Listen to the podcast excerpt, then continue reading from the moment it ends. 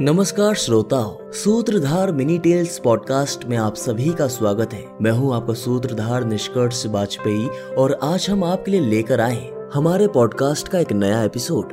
दोस्तों, इस एपिसोड में हम आपको बताएँगे कि अपने किस भक्त को भगवान नारायण ने अपना सुदर्शन चक्र दिया था।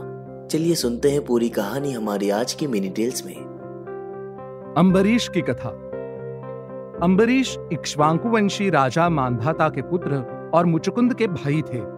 वो भगवान विष्णु के परम भक्त थे और उनके लिए प्रत्येक एकादशी को व्रत रखते थे। उनकी भक्ति से प्रसन्न होकर विष्णु जी ने अपना सुदर्शन चक्र उन्हें भेंट कर दिया था, जिसकी अम्बरीश विधिवत पूजा करते थे। एक बार ऋषि दुर्वासा अम्बरीश के राज्य में पधारे। अम्बरीश के व्रत खोलने का समय हो गया था और दुर्वासा ऋषि यमुना में स्नान के लिए गए हुए थे।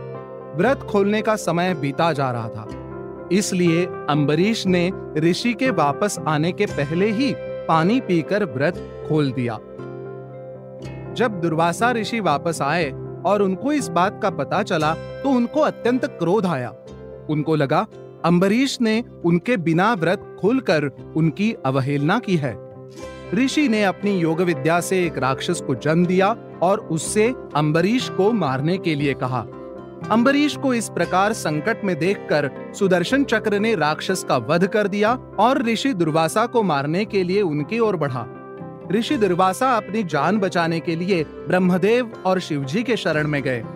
दोनों ने ही उनको भगवान विष्णु के पास जाने को कहा। दुर्वासा ऋषि भगवान विष्णु के पास गए और उनसे सुदर्शन को रोकने की विनती की। विष्णु जी ने ऋषि दुर्वास को अम्बरीश की शरण में जाकर उनसे क्षमा मांगने को कहा। अंततः दुर्वासा ऋषि ने अम्बरीश के सामने नतमस्तक होकर उनसे क्षमा मांगी। तब जाकर सुदर्शन शांत हुए और ऋषि की जान बची। दोस्तों, हमें आशा है कि आपको हमारी आज की कहानी पसंद आई होगी। सूत्रधार मिनी टेल्स पॉडकास्ट के अगले एपिसोड में आप सुनेंगे इंद्र के पुत्र जयंता के बारे में।